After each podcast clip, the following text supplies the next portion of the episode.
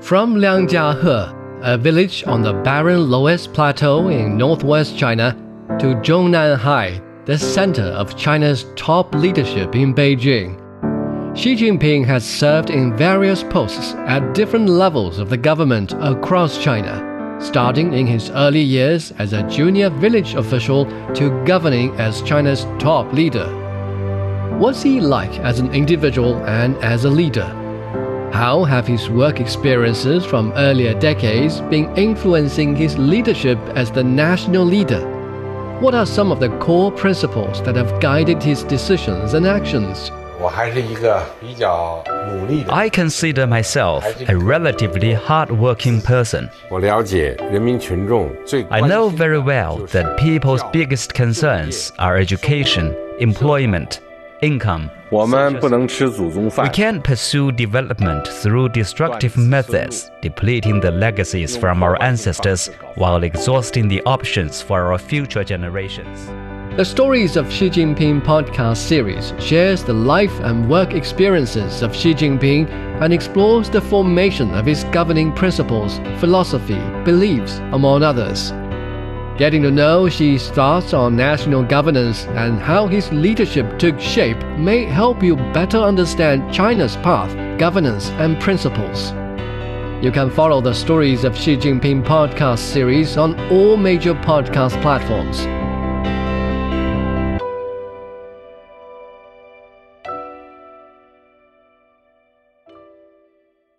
Examining the events that impact and shape China and the rest of the world. This is the Beijing Hour, one hour of news and information brought to you every weekday. Now, here's your host, Shane Begum with you on this Tuesday, June 27, 2023. You're listening to the Beijing Hour, coming to you live from the Chinese capital. On today's program, the Chinese premiers address the opening of the World Economic Forum's summer Davos meeting in Tianjin. Russia's president's given Wagner Group fighters three options following the incident over the weekend. A World Internet Conference in China is focusing on the rapid development of artificial intelligence. In business, China's liquefied natural gas deal with Qatar. In sports, Team China's decisive victory at the Women's Basketball Asian Cup. In culture and entertainment, a children's art festival in Beijing. And now the day's top stories. Chinese Premier Li Qiang says the country has the confidence and capability to achieve steady and sustained high quality development. He was addressing the summer Davos gathering in the northern Chinese city of Tianjin. The premier also underscored openness and cooperation. Guan Xin has more. Premier Li emphasized openness and cooperation, and these are seen as a key to solving global problems as we face multiple crises from geopolitical conflicts and climate change to food and security, uh, supply chain disruptions. And, uh, and he also says China is capable of maintaining its rapid economic growth, and it is ready to share its development opportunities with the world. 我们完全 we have full confidence in the ability to push China's economy toward high quality development and walk a stable and sustainable path in the long run. This would include a continuous expansion of the market, enhanced cooperation, and creating opportunities for the recovery of the world economy and chances for investors from all countries. And I have spoken to many participants at the forum, and they all agree that countries should rise above their differences and seek win-win cooperation. While confrontation and fragmentation of the global economy could cost up to 7% of the global GDP, and that was according to some authoritative predictions according to the IMF. And the most vulnerable countries and people were suffering, will be suffering the most. And there is an urgent need to promote openness and cooperation, and they hope to explore more cooperation opportunities with China and welcome China's message of high level opening up. And Premier Li's message that China is willing to share development opportunities with the world is also well received by participants. And that China's rebound from the pandemic will create enormous demand and business opportunities for the world. And China alone would contribute about one third of global growth, and that is about one trillion US dollars, a huge potential to tap into. That was Guan Xin reporting. And echoing uh, Premier Li's call for openness is World Trade Organization Director General Ngozi Okonjo-Iweala. She's among the more than 1,500 world leaders, policymakers, and business executives attending the summer Davos in Tianjin. Speaking exclusively uh, with CGTN host uh, Wang Guan, Okonjo-Iweala said that openness is one very important part in the uh, Chinese path to modernization. That kind of openness and transparency is part of the new way China's model is working, and China wants to do business. And I strongly want to encourage it because I think the more open China is, the more trust, the more investment will come in. Um, we also need to think about uh, China's model of trying to invest in other countries. And I would strongly encourage the WTO chief earlier held talks with the Chinese premier and said the WTO looks forward to building a stronger partnership with China to safeguard the multilateral trade system. New Zealand's Prime Minister is also in China for an official visit and to attend the gathering in Tianjin. On the sidelines of the discussions, Chris Hipkins dropped by a local supermarket to find out how imports from his home country are received in China. Uh, Xu Xinchen has more.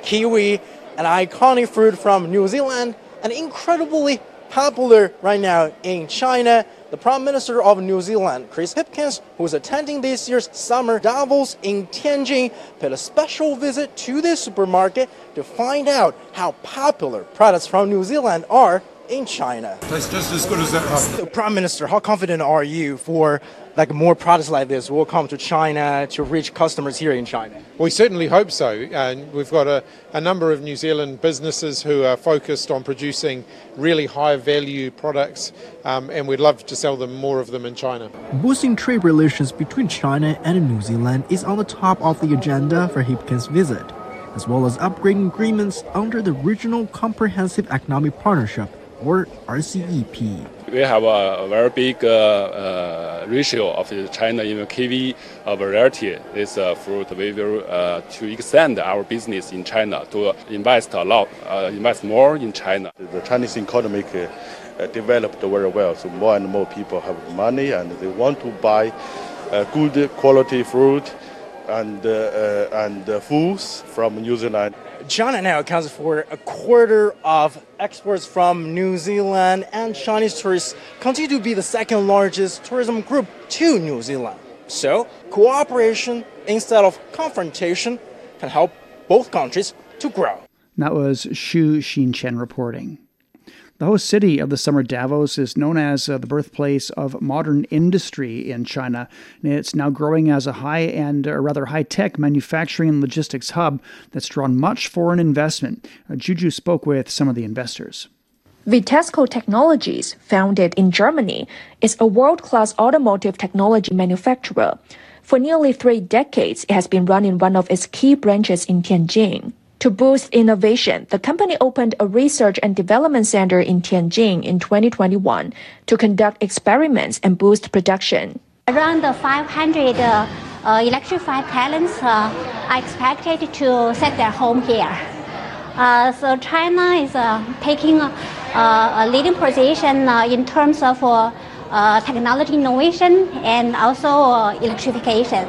Vitesco Technologies has also worked with many Chinese leading new energy vehicle companies such as XPeng and Great Wall Motor. In China, we have invested more than 500 million euro in the past three years in electrification arena. As the largest uh, uh, automotive market, uh, we have pretty high confidence that uh, uh, Chinese market uh, will play a leading role uh, in the electrification transformation. So far, about 270 of the 500 global fortune companies have invested in the city. An aircraft manufacturing giant Airbus is one of them. It made its foray into Tianjin in 2006. In line with China's goal of achieving carbon neutrality by 2060, it recently just delivered an Airbus aircraft, the A321neo, produced in its Tianjin factory to an European airline. The airplane will be using 10% of a sustainable fuel blend. This is the first time Airbus has delivered a made in China aircraft to a European customer. We have started to widely use sustainable fuel in our factory as well as in our commercial operations. We have also started a recycling project for the handling of old aircraft. We hope to promote cross industry cooperation and build a green ecosystem for sustainable development. According to data from the Tianjin government, in the past about a decade, about 8,000 foreign companies have invested in the city, with an annual growth rate of over 6%. This has made Tianjin one of the top eight cities in the country in terms of scale of foreign investment. That was Juju reporting from Tianjin. Coming up, Russia's three options for fighters involved in the Wagner Group incident. Deep Dive, a podcast of CGTN Radio. We go beyond headlines with reporters from around the world. Search for Deep Dive on Apple Podcasts, Spotify, Google Podcasts, or wherever you listen. Take a deep dive into the news every week. Hear our conversations. Nine minutes past the hour. Russian President Vladimir Putin's given Wagner Group fighters the options to join the military, return to their families, or go to Belarus. Uh, the leader of the mercenary group says he acted to protect his members and not to oust Putin. Dasha Chernyshova has more from Moscow. The Russian president has addressed the nation, saying late night that armed rebellion would have been quelled anyway. He said he was directly involved in decision making to avoid the bloodshed, and that took time, including for those involved to sober up their minds. I once again appeal to all citizens of Russia. Thank you for your endurance, unity, and patriotism.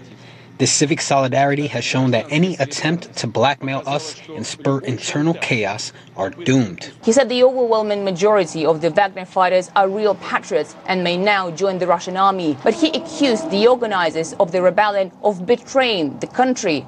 This statement by the Russian president follows earlier comments made by the Wagner boss Yevgeny Prigozhin. In his first public comments since leaving the city of Rostov-on-Don on Saturday, Wagner said his march of justice, as he describes it, had not been intended to overthrow the Russian government. Prigozhin said his troops had not signed contracts with Russia's Ministry of Defense. He didn't say where he was or what his future plans are. Russian authorities insist the international leaders have supported Moscow in this difficult time, with President Putin holding phone conversations with Iranian and Qatari counterparts. And Russian Foreign Minister Sergei Lavrov also said that he was supported by his international colleagues over the weekend. He also said that during the contacts on the situation with the U.S. ambassador to Russia, Lynn Tracy, she expressed hope that Russia's nuclear weapons will be fine and called the matter an internal one for Russia.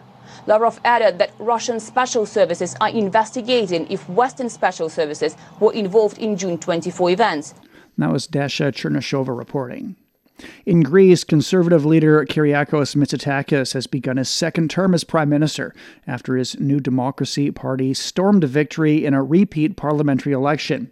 Mitsotakis finished with a comfortable lead over his main opponent. The prime minister is promising major reforms. Evangelos Sipsis has more from Athens. Accompanied by his wife and children, New Democracy leader Kyriakos Mitsotakis met Greece's president Katerina Sakellaropoulou to be sworn in while it usually takes few days for all the protocols to be completed, the new Greek prime minister is eager to get it done as soon as possible, something he mentioned overnight after his emphatic win. The responsibility I have on my shoulders is very heavy, but tonight is a night of happiness and celebration. From Monday, we have to roll up our sleeves and continue the hard work. And that hard work seems to have paid off as Greeks were convinced enough to trust him with their vote and elect Mitsotakis for a second four year term.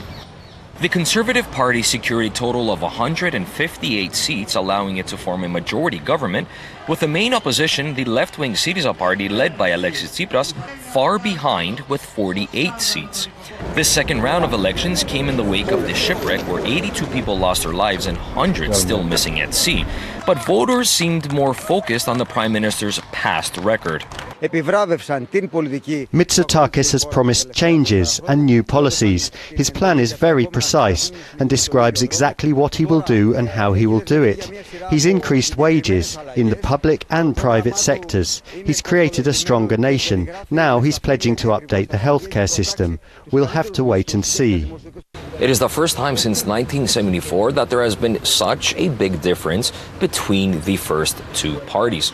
And while both leaders push for reforms such as rebuilding Greece's credit rate, boosting the tourism industry, creating more jobs, and increasing minimum wages, Greeks seem to punish opposition Syriza party, which collected less votes than the first round. As temperatures rise in the country, so too is the political temperature. With more than eight parties in parliament coming from very different political spectrums, many are suggesting that Mitsotakis' job will be even more difficult this time. That was Evangelos Sipsis reporting.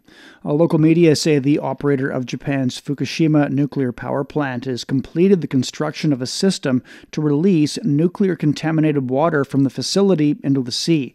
Tokyo Electric Power Company has reportedly placed a cover on the tunnel's outlet to prevent the ingress of mud and sand. The Japanese government will decide the time of a discharge based on the Nuclear Regulation Authority's inspection and a safety report by the International Atomic Energy Agency. Japan's dumping plan has met with strong opposition from civic groups and fishery industries, both at home and abroad. A United Nations official is calling on the U.S. government to apologize for its treatment of Guantanamo Bay inmates. Special Rapporteur uh, Fionnuala Ní Aoláin uh, said after a visit to the facility that breaching fundamental human rights does not make the world safer. Jody Jacobs has more from New York. In releasing a report, the UN Special Rapporteur said that the US government's treatment of Guantanamo Bay inmates was cruel, inhumane, and degrading under international law. Torture was a betrayal of the victims of 9 11. It limited their capacity to have trial. It limited their capacity to have legal proceedings. And that's evident already. We've been in pre-trial proceedings in uh, in various trials for now almost a decade. And of course, if we name significantly what's preventing legal proceeding, it is the fact of torture. The United Nations has called for Washington to apologize and to provide reparations not only to the 9 11 detainees, but to the families of the victims of 9 11 as well as previous detainees. Ní Aoláin said now that she has concluded her visit to the US facility, she will be requesting other member states to give her access to theirs. The cost of torture is an annihilation of the rights of the victims of terrorism. And those who perpetrate it must live with the moral cost and the moral harm that they have perpetrated, particularly on the victims of torture. This was the first time, according to the United Nations, that a UN expert was allowed to visit Guantanamo Bay. She said that the vast majority of former detainees continue to experience sustained human rights violations and that the US government must be held accountable. The Special Rapporteur's report also detailed many structural shortcomings that included training, operating procedures, and the fulfillment of detainees' rights to health care family council, and justice. That was Jody Jacobs at United Nations. You're listening to the Beijing Hour. Coming up, the World Internet Conference in China. Want to learn about world affairs in a more laid back and accessible manner? Join insiders, experts, and analysts in the casual setting of the chat lounge to hear their personal experiences and opinions on major events and hot issues. Subscribe to Chat Lounge for free on Apple Podcasts, Spotify, or wherever you get your favorite podcasts.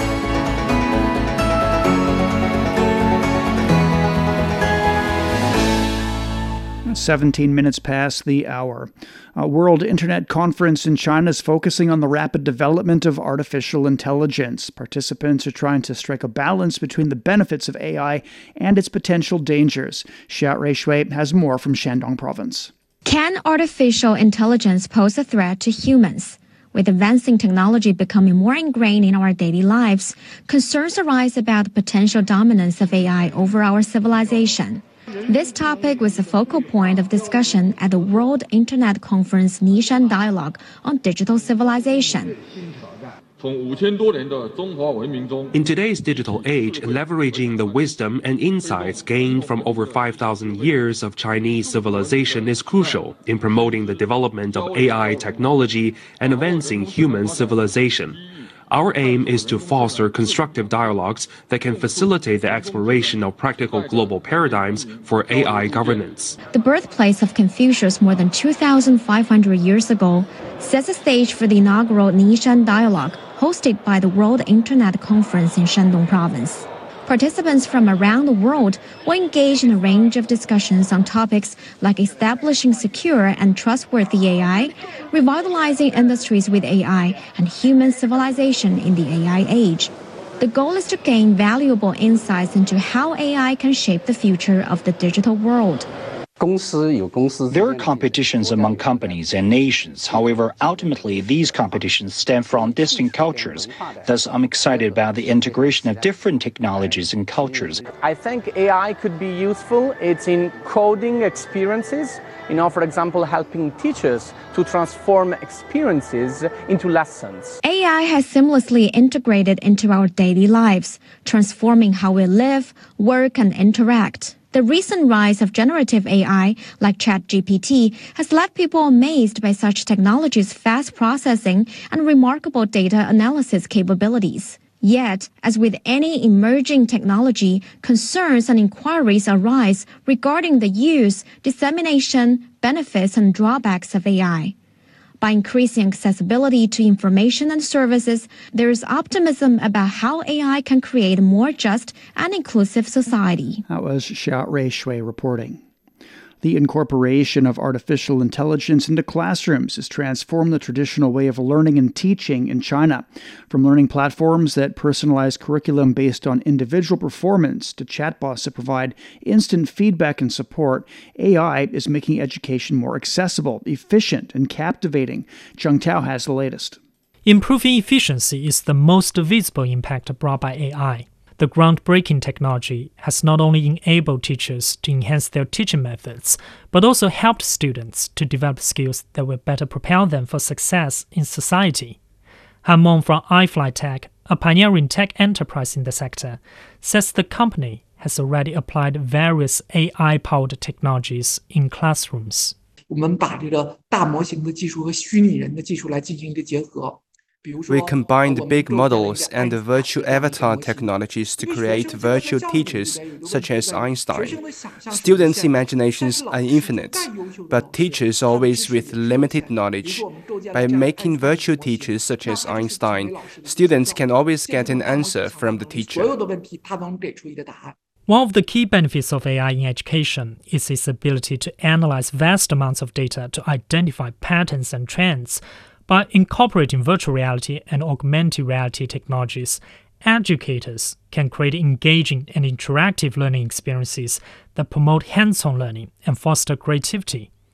AI powered virtual assistants and chatbots can also provide support to students, answering questions, provide guidance, and even grade assignments. 比如说我们的智慧课堂。 In our smart classroom program, learners and teachers can simply use a tablet to get access to abundant education resources and perform teaching practice. This approach can fundamentally improve the teaching efficiency in classrooms.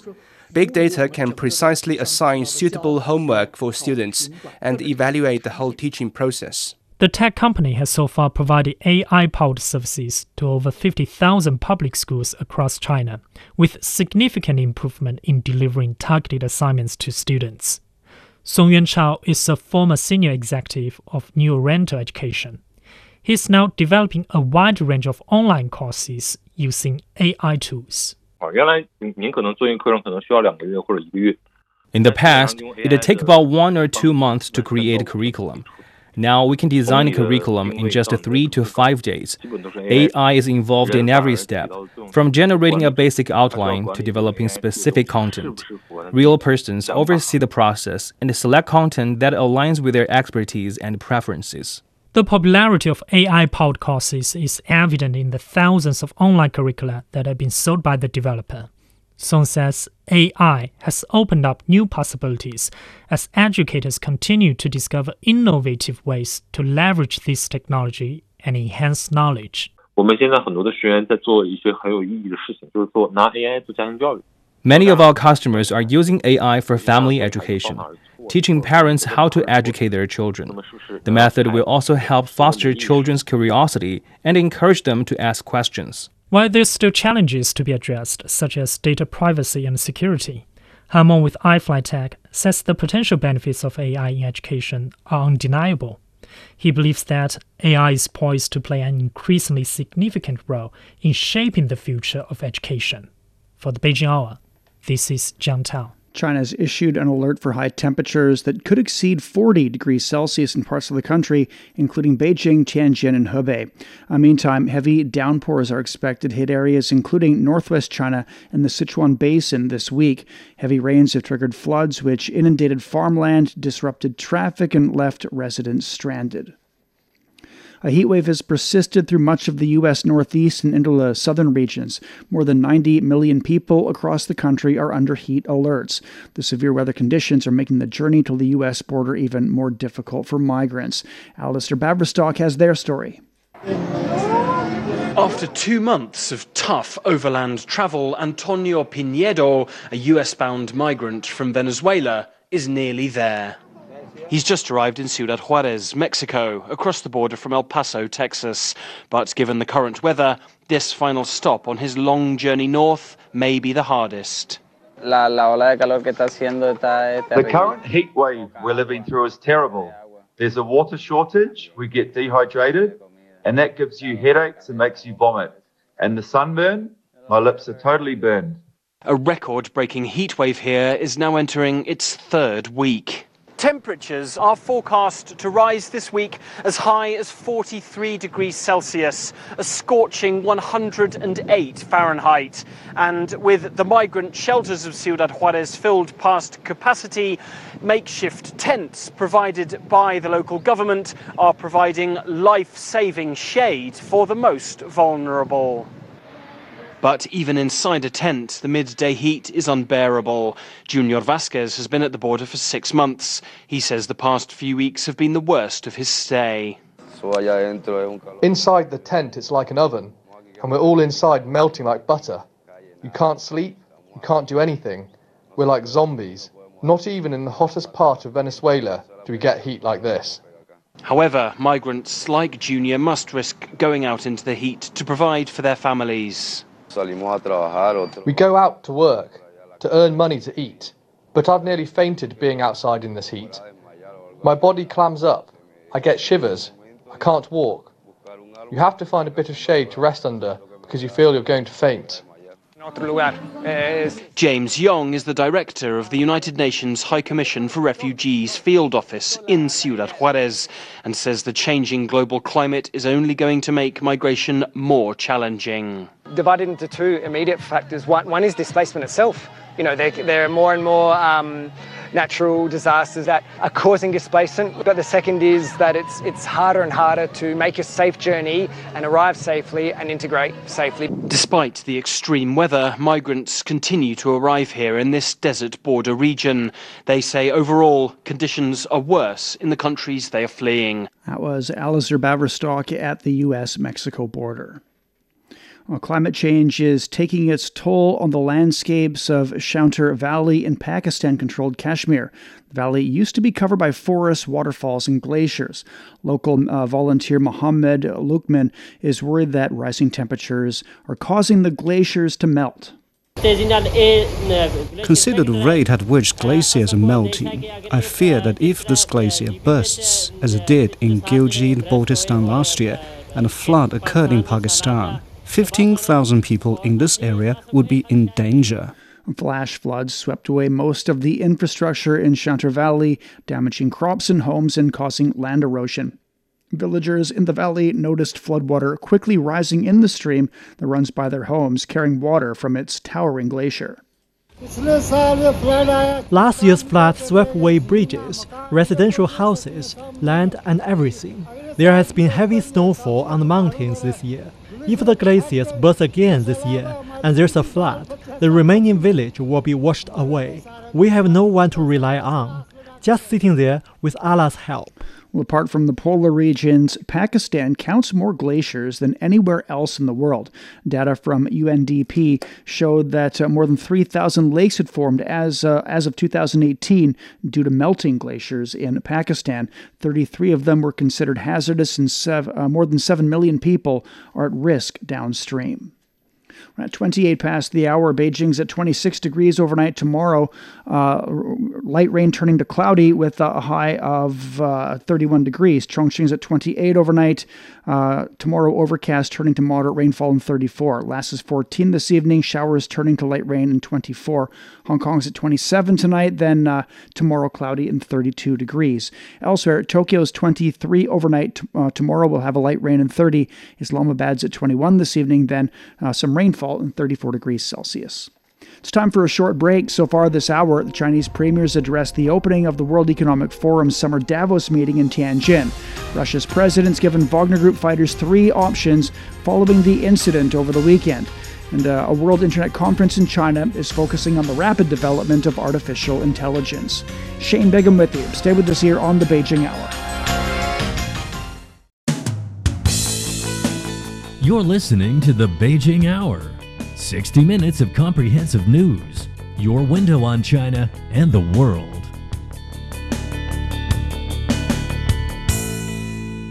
Examining the events that impact and shape China and the rest of the world. This is the Beijing Hour, one hour of news and information brought to you every weekday. Now, here's your host, Shane Bigham, with you on this Tuesday. Still to come in business, China's liquefied natural gas deal with Qatar. In sports, Team China's decisive victory at the Women's Basketball Asian Cup. In culture and entertainment, a children's art festival in Beijing. To contact us, you can email beijinghour at cri.com.cn. Now, checking the day's headlines, Premier Li Qiang says China remains confident of achieving its economic growth target. Speaking at the World Economic Forum's annual meeting of the New Champions, also known as the Summer Davos, the Premier said China's high quality developmental aid global recovery. We have full confidence in the ability to push China's economy toward high quality development and walk a stable and sustainable path in the long run. This would include a continuous expansion of the market, enhanced cooperation, and creating opportunities for the recovery of the world economy and chances for investors from all countries. During his address, Premier Li also urged countries to cherish openness and cooperation, peace and stability, and work in solidarity. More than 1,500 business elites, academics, and government officials from nearly 100 countries and regions are gathering at the Summer Davos in the northern Chinese city of Tianjin. Russian Prime Minister Mikhail Mishustin has called for his cabinet members to stand united behind President Vladimir Putin following what authorities called a mutiny by the Wagner Group over the weekend. The Kremlin said it's made a deal with the mercenary group's leader to move to Belarus in exchange for amnesty. In his first statement since the aborted movement toward Moscow, uh, Wagner boss Yevgeny Prigozhin said it was a reaction to an attack on his forces that killed some of his fighters. He said it wasn't an attempt to overthrow the Russian government. Nearly 2 million Muslim pilgrims have officially begun the Hajj pilgrimage. They're making their way out of Mecca after circling Islam's holiest site, the Kaaba, and converging on a vast tent camp in the nearby desert for a day and night of prayer. Some spend years saving up money and waiting for a permit to embark on the journey. I'm at the top of happiness. I have an inner feeling and a feeling that I do not know how to describe. Tears will fall from my eyes out of joy and happiness. I do not sleep. I have not slept for 15 days, only an hour a day, from the magnificent view and from thinking of the great situation. One of the largest religious gatherings in the world has returned to full capacity this year for the first time since the onset of the COVID 19 pandemic. A United Nations expert says the U.S. government's treatment of Guantanamo Bay inmates was cruel, inhuman, and degrading under international law. Uh, Fionnuala Ní Aoláin has called for Washington to apologize and provide reparations. The UN expert says the detainees suffer various harms at the or suffered various harms at the detention facility in Cuba. I observe that after two decades of custody, the suffering of those detained is profound and it's ongoing. Every single detainee I met with lives with the unrelenting harms that follow from systematic practices of rendition, torture, and arbitrary detention. The expert says the U.S. government must urgently provide judicial resolution, apologies, and guarantees of non repetition. A 23 year old's been sentenced to life in prison without the possibility of parole after pleading guilty to murder and other crimes at a gay nightclub shooting that killed five people. Anderson Lee Aldrich was charged with 323 criminal counts. Apart from those killed, nearly two dozen others were wounded. A judge, Michael Paul McHenry, is with the Colorado 4th Judicial District. Mix Aldrich, as I analyze this paperwork, I see that it attempts to reflect your desire to plead guilty to five counts of murder in the first degree, 46 counts of attempted murder in the first degree, and two bias motivated crimes. Colorado no longer has a death penalty statute. However, Aldrich can face the death sentence in federal court if prosecutors decide to bring charges under the U.S. Code, which still has capital punishment on its books for certain crimes. A UN Assistant Secretary General for Africa, Martha, po- uh, Martha Pobee, has, or rather says, the security situation in the Eastern Democratic Republic of the Congo has continued to deteriorate. The persistent activities of armed groups in South Kivu for the control of mining sites, in particular, Mai Mai militias, reminds us that it is imperative to resolve the root causes of the conflict in Eastern DRC for peace to be restored. The Ituri region suffered from the security vacuum created by the redeployment of government forces to North Kivu. Armed groups have killed over 600 people in the past three months, and Pobee has welcomed the continued efforts of regional leaders to persuade the concerned parties to implement peace agreements. That's your headline news update. And this is Shane Bigham in the Chinese capital. Coming up in business, China signed a liquefied natural gas deal with Qatar. The Beijing Hour. The Beijing Hour. The Beijing Hour brings you an hour of comprehensive news and information from both China, China, and the rest of the world. Rest of the world. A mix of news, sports, and entertainment. In-depth analysis of the day's big stories, as well as the most comprehensive business of the day. The Beijing Hour. Beijing Hour. Your very own window to China and the rest of the world. 37 past the hour now. In business, stock markets on the Chinese mainland finish higher today. Timothy Pope has more. The Chinese mainland markets reversed their fortunes. The Shanghai Composite Index surged 1.2%, and the Shenzhen Component Index rose 1%. Most of the broader sectors were rising, but property and construction stocks were the source of a lot of the market energy. Traders have been speculating on the prospect of a restructuring uh, in the sector, and while a lot of these stocks are down very heavily this quarter and this year, uh, the companies themselves do still hold quite a lot of valuable assets. Uh, CZN Holdings was up by the 10% daily limit. Uh, China Vanke rose 4.2%. We also saw uh, infrastructure builders rising. China Communications construction shares uh, added 5.8%, while uh, China Railway Group rose 6.2%. And uh, the state petrochemical giants were rising again as well, uh, as some instability in Russia prompted oil supply concerns. And uh, Saudi Aramco says that it sees solid demand from China in the second half of the year for crude. Uh, PetroChina shares rose 3.6%. That was market analyst Timothy Pope in Shanghai. In Hong Kong, the Hang Seng Index was up more than 1.8%. In Japan, the Nikkei dropped around half a percent. China signed a long term liquefied natural gas deal with Qatar. The deal allows China to boost its energy security and secures a reliable income source for Qatar. Uh, Jim Stenman has more. A deal between two regions forming ever closer ties. It's very significant. You know, China is it's the world's biggest LNG importer, um, maybe second to Japan sometimes, but it will, it will clearly overtake Japan in the next few years. It's the growth market. And that growth market is one that Qatar, among the world's largest LNG exporters, is keen to tap into, signaling its second major gas supply deal with a Chinese state owned company in less than a year. This one, a 27 year agreement with China National Petroleum Corporation for 4 million metric tons of liquefied natural gas per year. The second portion really um, was the award of a 1.25% equity portion in phase one of the uh, Qatar North Field East uh, LNG expansion. Um, that expansion will add a total of 32 million tons per year from 2026. So um, CNPC now, alongside Sinopec uh, uh, and some of the big Western majors, in, including Total, um, now own um, you know an equity portion in that project. And for Qatar, this latest deal allows the Gulf nation to lock in demand for nearly three decades, at a time when much of the world is trying to move away from fossil fuels. China, this is really strategic too, because they have now two state companies involved in the first phase of, of the LNG expansion in Qatar. The Chinese economy will you know, presumably continue growing and developing over this time. Its use of gas today is a very small sh- share of total Chinese energy. I mean, it's still colossal, but as a, as a share of the total, it's small. So there's a lot more room for gas to, to expand its use in China.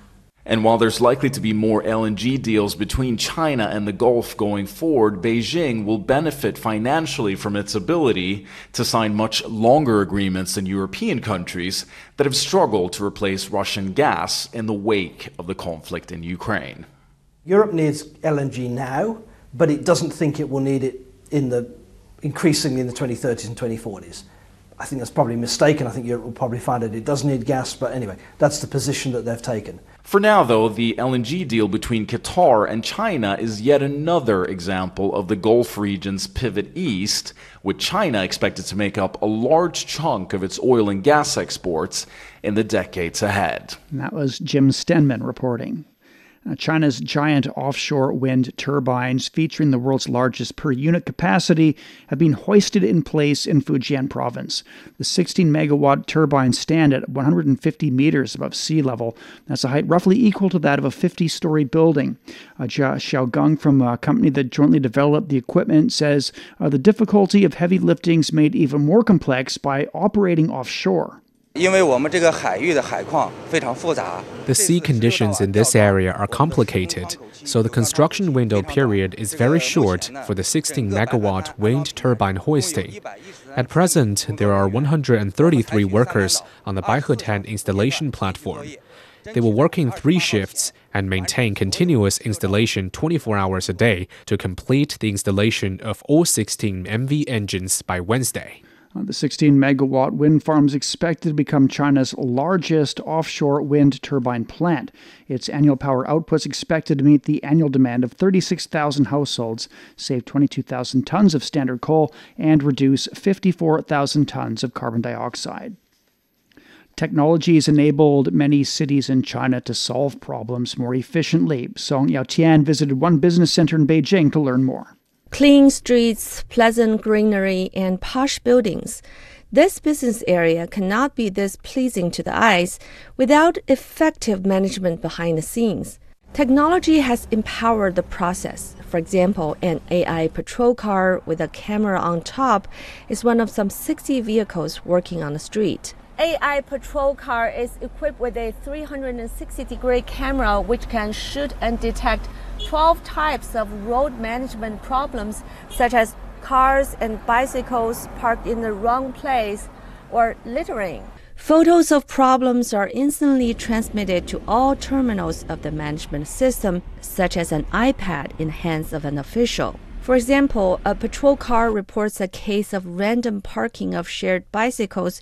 Officials dispatch the task to a nearby worker who will fix it and report to the system when it's done. This car will patrol the whole area four times a day. Each patrol takes about 1.5 to 2 hours and entails 730,000 square meters of road. The car reports about 100 road management problems a day. This about workload of 10 people, so it saves the cost while improving efficiency. The AIoT system with a control room in a nearby skyscraper connects all the buildings, vehicles, facilities, and labor. This system is very useful as the management area spans over 9 square kilometers. Officials say without the system, it might take 130 members of staff to manage the area, but now it only takes about 80. Because the system can locate all the staff in real time, it can match the nearest worker to do a task which greatly improves efficiency. Now the system has been used in 48 projects of 36 cities across the country. This smart city program is run by Wanwu, the holding subsidiary of Vanke, one of China's biggest real estate developers. The property services firm launched Hong Kong's largest IPO in 2022 and has expanded into property, community, and city management. The firm launched its first smart city management project in 2018. It has projects in Hengqin Island of Guangdong Province and Xiong'an New Area. That was Song Yaoqian reporting. Uh, South Koreans are stockpiling sea salt ahead of Japan's planned release of contaminated water from its tsunami damaged Fukushima nuclear power plant. The bulk buying's led to a dramatic price rise and a shortage of salt. Jack Barton has more from Seoul.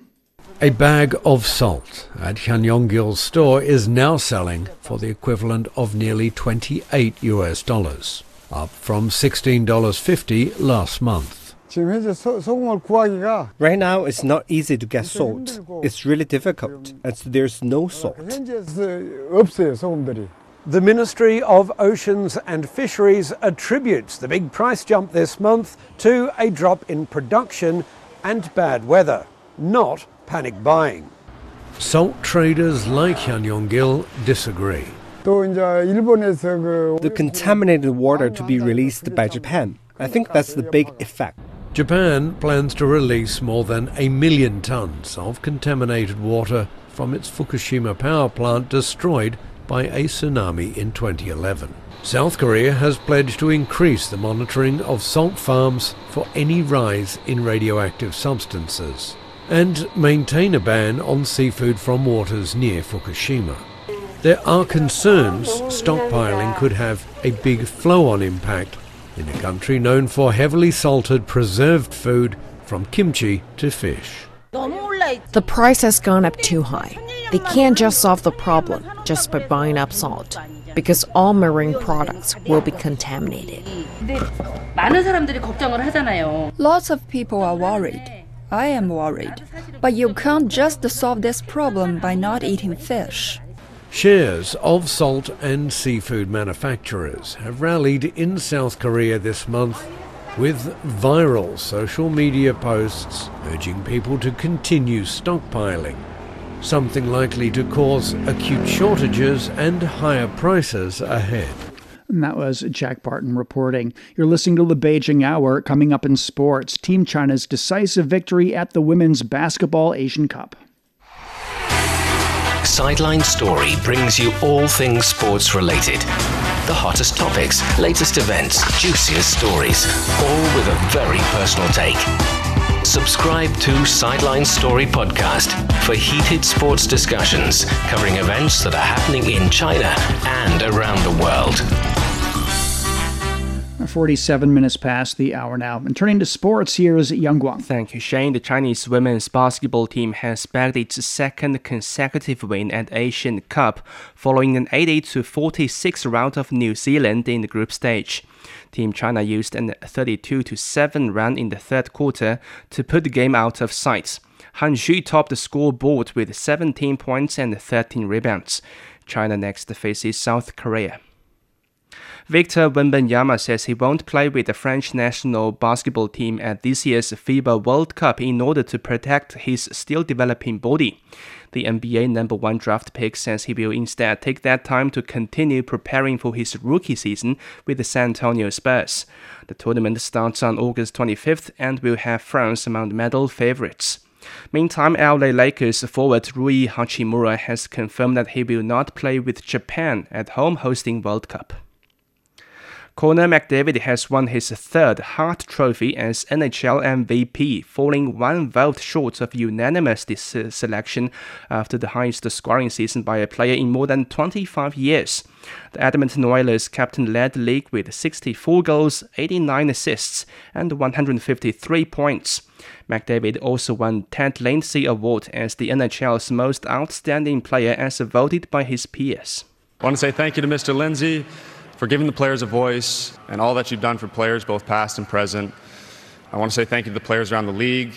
This award is obviously voted on by you guys. Been up here a few times to accept this, and I'm so honored. I really feel like this is the most prestigious award we give out here tonight. So thank you guys so much. It's a privilege to share the ice with you guys. McDavid is still searching for his first Stanley Cup title after Edmonton lost in the second round of the playoffs to eventual champions Vegas.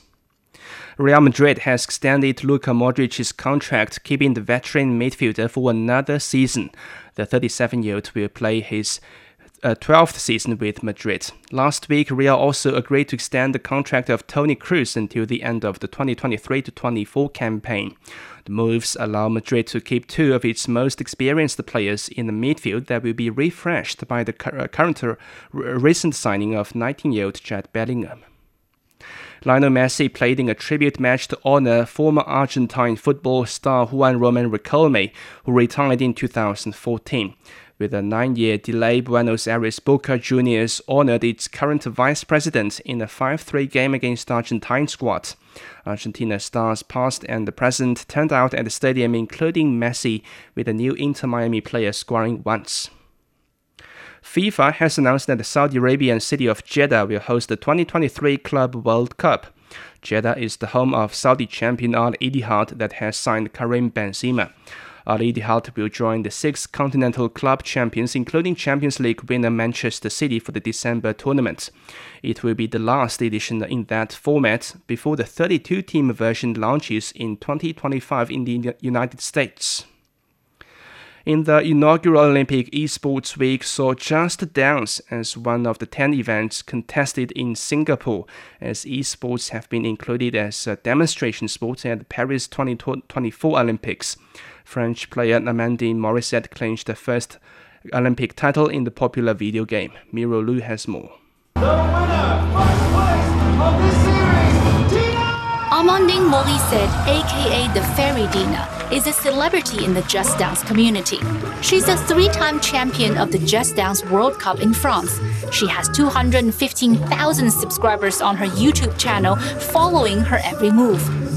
As she danced off against the US champion Joseph Aslano at the inaugural Olympic Esports Series in Singapore, Dina officially became an Olympic world champion.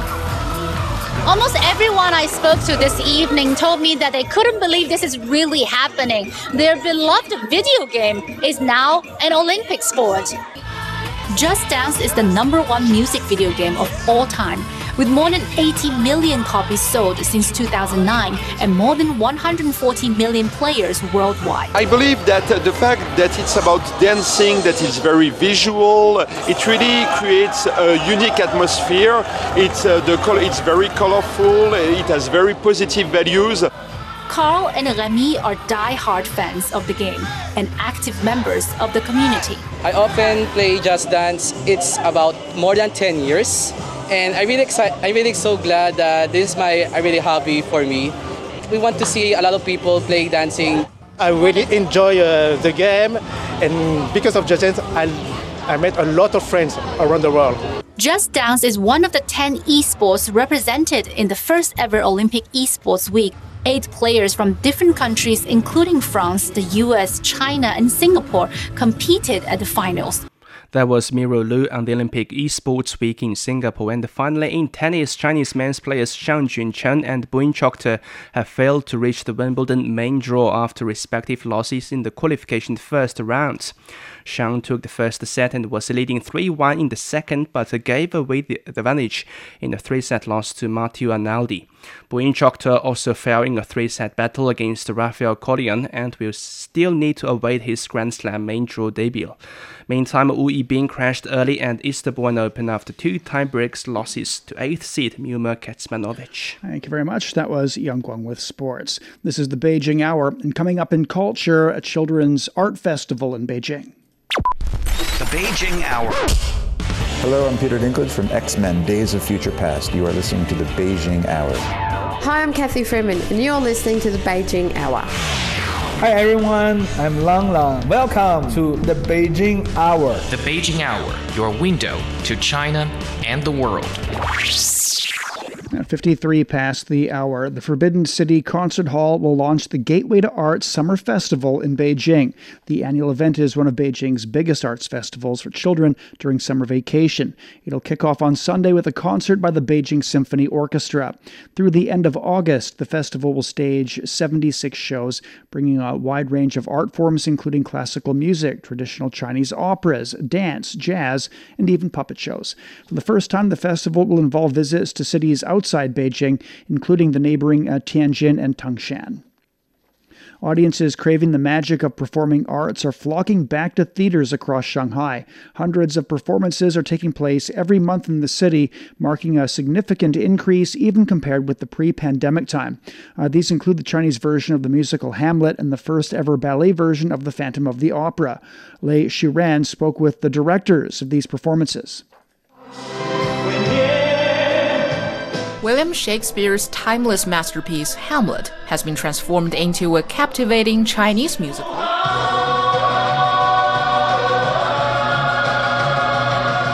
一般很容易去关注到自然的关注到哈姆雷特的犹豫啊。People usually pay more attention to Hamlet's hesitations, struggles, and thirst for revenge.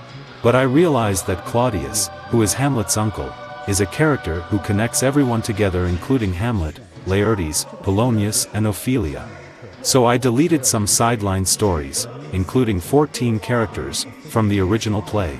Director Xu envisions this modern rendition of Hamlet with symphonic music and a touch of rock and roll. The contemporary essence of the production extends to the costumes and stage designs, which are characterized by an abstract style that evokes the grandeur of classic Chinese ink paintings known as 写意 a breathtaking ballet performance based on the Phantom of the Opera novel debuted at Shanghai International Dance Center. Presented by Shanghai Ballet, it was choreographed and directed by Derek Deane. In this production, Christine's aspirations have shifted from becoming a renowned soprano to pursuing a career as a ballerina. Shanghai Ballet's principal dancers Wu Husheng and Qi Bingxue take on the lead roles of the Phantom and Christine. The thing that attracted me the most was the obviously the character, the main character. He's a very dual personality because of his disfigurement and his life and being hidden all the time. And he's a very angry young man because of that, but also he's a very sad, sympathetic young man. So there's so many emotions in that main character. Since 2000, the British choreographer has been collaborating with a local troupe, resulting in the creation of six works, including Camellias, as well as renditions of Tchaikovsky's timeless classics, The Nutcracker and Swan Lake. About 10 years ago, we started our own adaptations of classics with the addition of Hai Pai, or Shanghai style culture. They include Jane Eyre, Hamlet, Romeo and Juliet, Camellias, and now The Phantom of the Opera. We've tailored them for Shanghai Ballet. All of our works are very much connected with Hai Pai culture, which is elegant and exquisite. And that was uh, Shanghai Ballet director Xin Li Li ending the story on the opera perform- uh, performances in Shanghai an art museum named after renowned ink painter uh, Liu Kun has uh, recently been unveiled in Chengde, Hebei province. The gallery displays more than 180 artworks in five showrooms. His studio is also being recreated at the museum, where he produced several important works. Hundreds of paper pandas designed by renowned artist Han Meilin are on display at a museum in Beijing. The Han Meilin Museum opened in 2008 and now covers 25,000 square meters with 10 exhibition halls. The museum has just celebrated its 15th anniversary, and the renovated and upgraded museum has officially reopened to the public. 58 past the hour. Beijing's at 26 degrees overnight. Tomorrow, light rain turning to cloudy with the high of 31. Chongqing's at 28 this evening. Uh, tomorrow's overcast turning to moderate rainfall with a high of 34. Lhasa's 14 overnight. Showers turning to light rain in 24. Hong Kong is 27 this evening, then cloudy in 32. Elsewhere, uh, Tokyo is 23 overnight. Tomorrow we'll have a, a, light rain and 30. Islamabad's at 21 tonight, then uh, rainfall in 34. Bangkok's 26 this evening, then some rain and 35. In Africa, Nairobi is getting a light rain and 24 degrees. And finally to Oceania, Sydney's at 9 this evening. Uh, tomorrow we'll have light rain with the high of 11. And that's it for this edition of the Beijing Hour. Making news today, the Chinese premiers addressed the opening of the World Economic Forum summer Davos meeting in Tianjin. And Russia's president's given Wagner Group fighters three options following the incident over the weekend. On behalf of the staff, this is Shane Bigham in the Chinese capital, hoping you'll join us for the next edition of the Beijing Hour and open a window to the world together.